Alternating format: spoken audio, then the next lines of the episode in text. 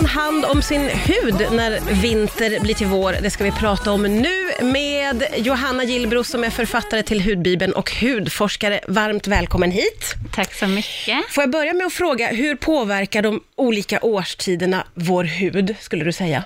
Mm.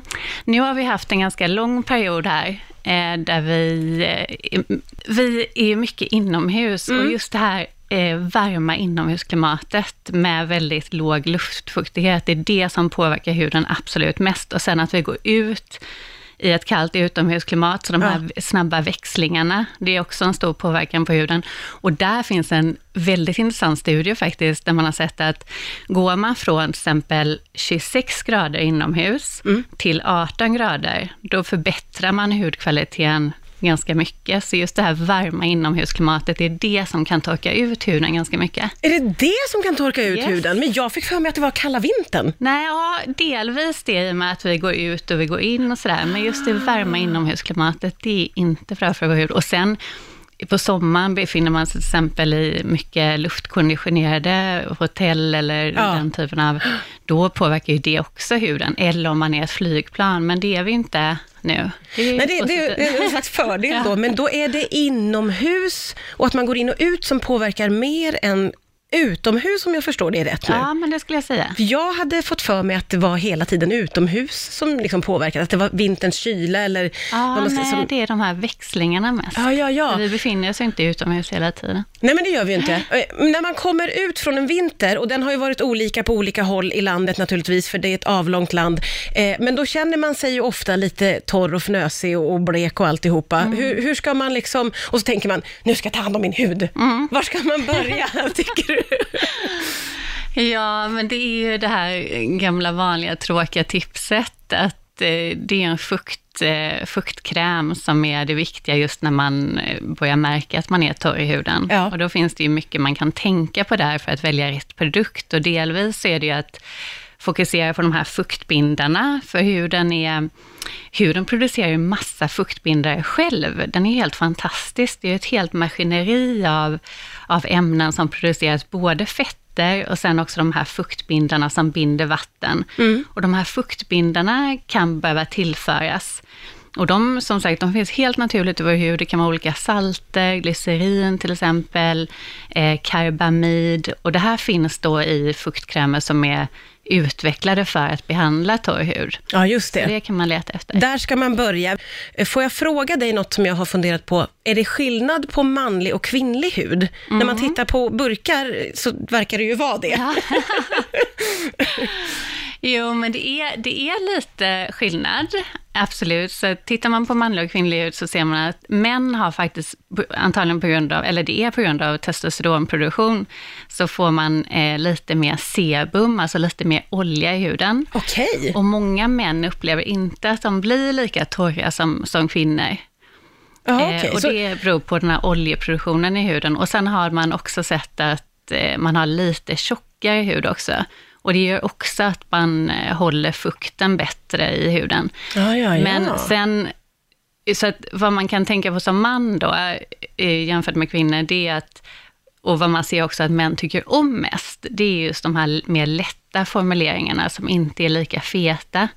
Och eh, kvinnor kan ofta behöva lite mer rikare fuktkrämer med mer olja exempelvis. Men i och med att män har mer olja i sin hud så väljer de lättare formuleringar. Men däremot när man ser på hela hudvårds, eh, alla hudvårdsprodukter så ser man ju kanske att det är skillnader, mest skillnader på förpackning, färg, parfym, det kanske är någon mm, blomma som ser mer manlig ut på en förpackning. Ja, och- just det. Ja. För det är väldigt tydligt när man tittar i hyllorna vad som Ja. är för kvinnor och vad som är för män, om man Exakt. säger så. Ja. Och, och det skulle jag säga är mest marknadsföring. Det gäller mest skillnader i parfym och eh, olika kanske, som vi kallar story ingredients, att man eh, lägger till någon, någon blomma eller någon, något växtextrakt Ja, som okej. känns mer manligt. Ja, ja, ja, ja. Men om man har, har koll då på eh, sina fuktkrämer och att man ska smörja in sig, hur mycket ska man tänka på vad man äter och dricker? Hur mycket påverkar det huden, skulle du säga? Mm. Det där är väldigt intressant. och delvis så finns det inte jättemycket studier på kost och hud faktiskt. Men för 30 år sedan så började man se att ja, men det finns ju ett samband, man, man börjar kalla det gut skin brain axis, att vi, mm -hmm. hel, att vi är sammankopplade vår tarm med vår hud och vår hjärna. Och då börjar man titta på olika hudsjukdomar, att de är ju så påverkade av stress och hur man mår. Ja. Eh, och då börjar man forska vidare på det här, men också vår tarm är ju ständig kontakt med vår hud, så att huden tar ju upp de näringsämnena de behöver. Mm. Vi har till och med så mycket som 6% av hela vårt zinkinnehåll i vår kropp finns i huden, just för att zink är så viktigt för Jaha. immunförsvaret i huden. Oj. Så just det här med att vad vi äter spelar roll för huden, så är det ju ja. eh, definitivt. Ja. Men det finns inte så mycket studier som visar det, men det finns några få. Vi har försökt att belysa dem, en, en dietist som heter Karin Magnusson och jag, i eh, boken. Ja, okej. Okay. Ja. En sak som har ändrats väldigt mycket för oss allihopa, det är att vi tvättar händerna otroligt mycket mer än vad mm. vi brukar göra. Jag tror jag vågar prata för nästan alla. Mm. Eh, och eh, vi spritar dem också. Vi har ju sådana pumpar med eh, handsprit här på vårt mm. jobb. Eh, det gör ju att man blir ännu torrare, skulle jag mm. säga. Hur, hur, ska vi tänka kring våra händer den här mm. våren, tycker du? Ja, nu är det ju så att de här tvålämnena som finns i tvål eller sprit som finns i handsprit, då, det förstör ju själva viruset membranet, men det kan ju även då torka ut huden, för det torkar ut också de lipiderna som finns i huden. Ja. Eh, så att vi behöver ju tvålen för att ta bort, för att förhindra smitta. Mm. Men det man kan göra det är ju att vara väldigt noga med handkräm. Och då kanske man inte ska ta den här jättehärliga handkrämen som luktar jättegott som man har i, i badrummet.